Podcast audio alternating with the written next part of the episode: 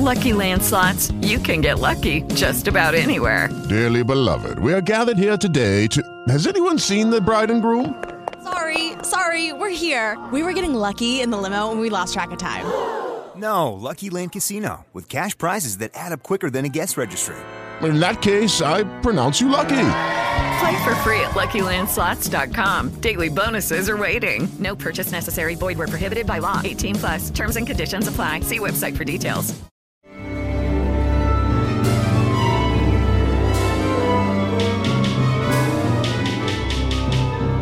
Storylands.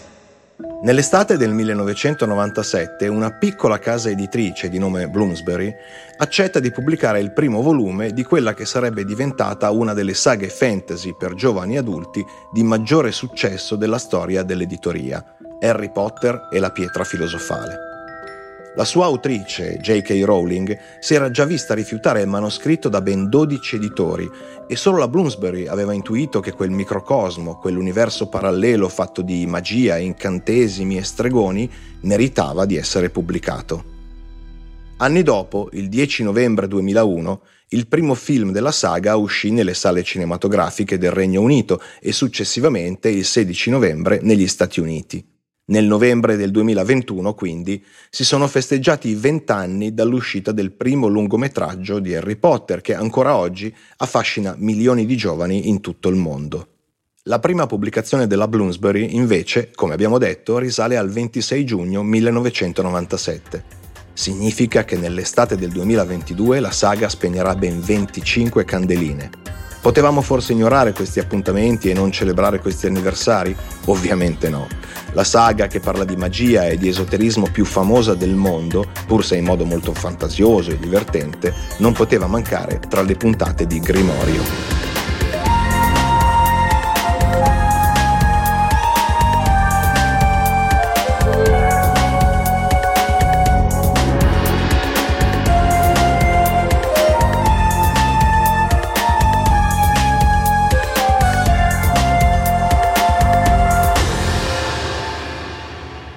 Cominciamo subito da una curiosità. Il titolo originale del libro, The Philosopher's Stone, che letteralmente significa la pietra del filosofo, venne modificato dalla casa editrice statunitense Scholastic in The Sorcerer's Stone, la pietra dello stregone. Questo perché alle orecchie dei curatori, per loro stessa ammissione, la dicitura pietra del filosofo suonava come qualcosa di noioso e difficile. E la stessa cosa ovviamente accadde con il titolo del film. Ma che cos'è la pietra filosofale? Nel romanzo e nel film si tratta di un oggetto magico creato dall'alchimista Nicolas Flamel che ha il potere di creare un elisir di lunga vita. Il personaggio di Flamel compare anche nel prequel di Harry Potter, ossia Animali fantastici e dove trovarli, che narra eventi accaduti molti anni prima della nascita del giovane Harry. Flamel utilizza la pietra filosofale e l'elisir di lunga vita per evitare la morte e concedersi la possibilità di vivere sostanzialmente in eterno. Ma la cosa interessante di tutto questo e che i più forse non sanno è che la Rowling non ha inventato né il concetto della pietra filosofale né il personaggio di Nicolas Flamel. Il vero Nicolas Flamel nasce nel comune francese di Pontoise nel 1330 e muore ufficialmente a Parigi il 22 marzo del 1418, sempre ovviamente che non sia ancora vivo.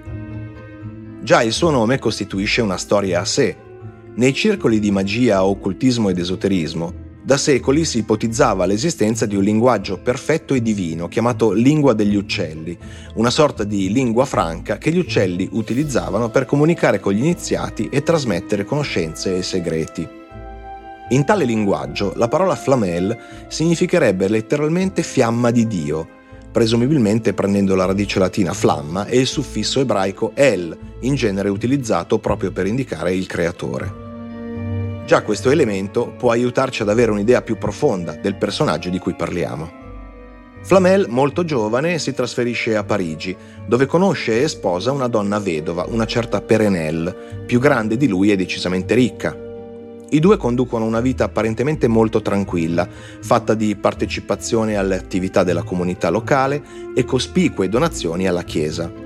Per inciso una delle abitazioni parigine in cui la coppia ha vissuto nel XIV e XV secolo, è ancora oggi in piedi ed è considerata la casa in pietra più antica della città. Anzi, se mai vi capitasse di passare da quelle parti, potete visitarla al numero 51 di Rue de Montmorency. Pare che otto anni prima della sua morte, Flamel disegnò la sua stessa pietra tombale ricca di immagini sacre, anche se, secondo molti studiosi e biografi successivi, la sua lapide contiene anche sottotesti iniziatici e misterici. Inutile dire che su questo dettaglio e altri che riguardano la vita di Flamel, le interpretazioni più o meno fantasiose si sprecano. Sappiamo però che contribuì anche alla ristrutturazione del cimitero degli innocenti di Parigi, Insomma, pietre tombali, arcati di cimiteri, un vero allegrone. Abbiamo dati storicamente accertati del fatto che Flamel fosse effettivamente un alchimista e un ricercatore delle scienze occulte? In realtà no. Il mito del Flamel alchimista nasce nel XVII secolo, ben 200 anni dopo la sua morte, con la pubblicazione di un libro, prima in Francia e poi tradotto e distribuito anche in Inghilterra, intitolato Libro delle figure geroglifiche. Si tratta di un saggio su un timpano, ossia i frontoni triangolari tipici dei templi greco-romani, che pare sia stato recuperato proprio nel cimitero degli Innocenti di Parigi. Questo testo viene appunto attribuito a Flamel stesso, ma non esistono conferme ufficiali in merito. Sul timpano in questione sarebbero stati rinvenuti una serie di disegni ad opera del Flamel che rivelerebbero i suoi segreti alchemici. Nell'introduzione si afferma che Flamel sarebbe stato contattato da un angelo, uno spirito guida che lo avrebbe condotto al ritrovamento e all'acquisto di un misterioso libretto ermetico di sole 21 pagine che il presunto alchimista avrebbe cercato con tutti i suoi sforzi di decifrare. Questo racconto, a chi segue Grimorio, forse può ricordare gli sforzi di Cartesio nella creazione di quello che poi verrà conosciuto come metodo scientifico e il presunto contatto avuto in sogno con un angelo che gli avrebbe svelato grandi segreti. Secondo il racconto, che però come ho già detto sembra essere frutto della fantasia dell'autore e non corroborato da alcuna prova storica effettiva, Flamel intraprende un viaggio in Spagna in compagnia della moglie per chiedere aiuto ad altri iniziati e scopre così che il libretto non sarebbe altro che una versione in codice della sacra magia di Abramelin il mago, altro grimorio di magia cerimoniale che abbiamo già citato in questo podcast e di cui sicuramente parleremo ancora in futuro. Stando alla leggenda, negli anni successivi la coppia sarebbe riuscita a comprendere il significato del libretto e a creare la famosa pietra filosofale, capace di tramutare ogni metallo in oro e di produrre l'elisir di lunga vita, proprio come nella storia di Harry Potter. Già poco dopo l'uscita di questo studio, la figura di Flamel come grande alchimista viene contestata dai contemporanei, ma come sappiamo la verità non ha il potere di fermare una bella storia, e la leggenda intorno a Flamel e a sua moglie si era già diffusa a macchia d'olio.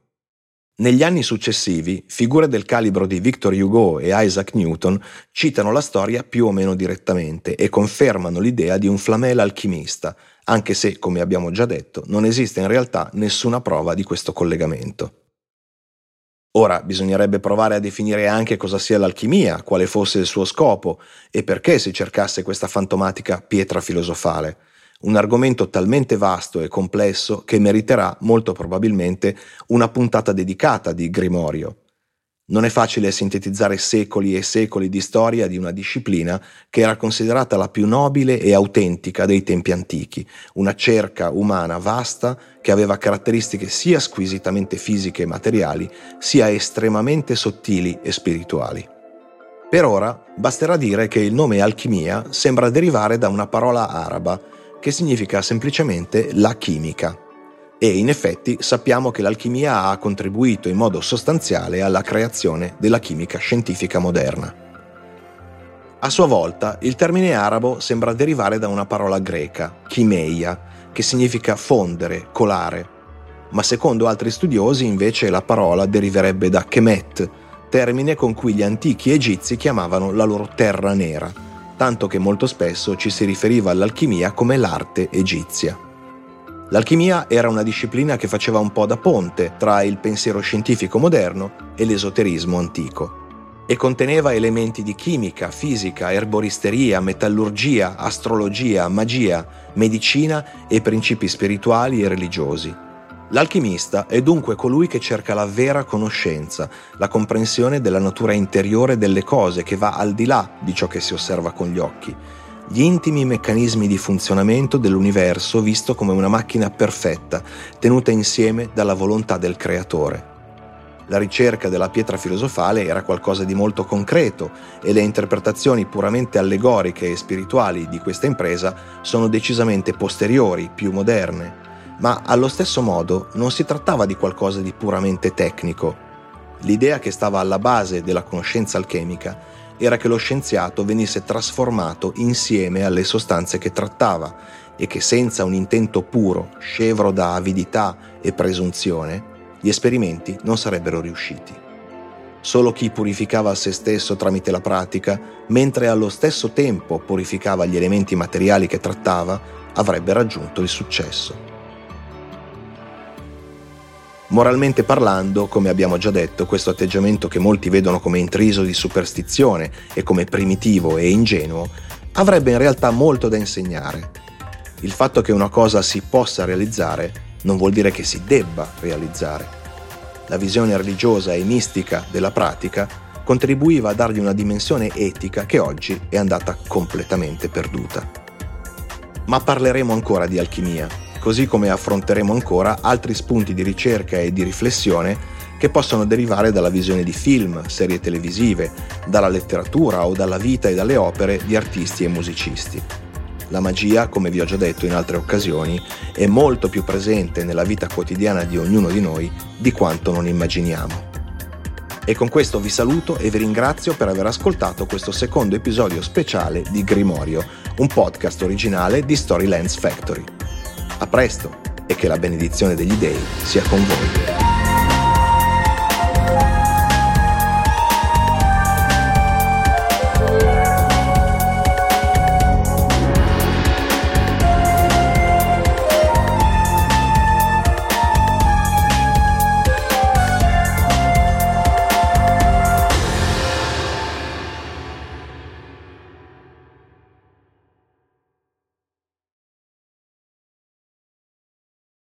Hello, it is Ryan, and I was on a flight the other day playing one of my favorite social spin slot games on chumbacasino.com. I looked over the person sitting next to me, and you know what they were doing?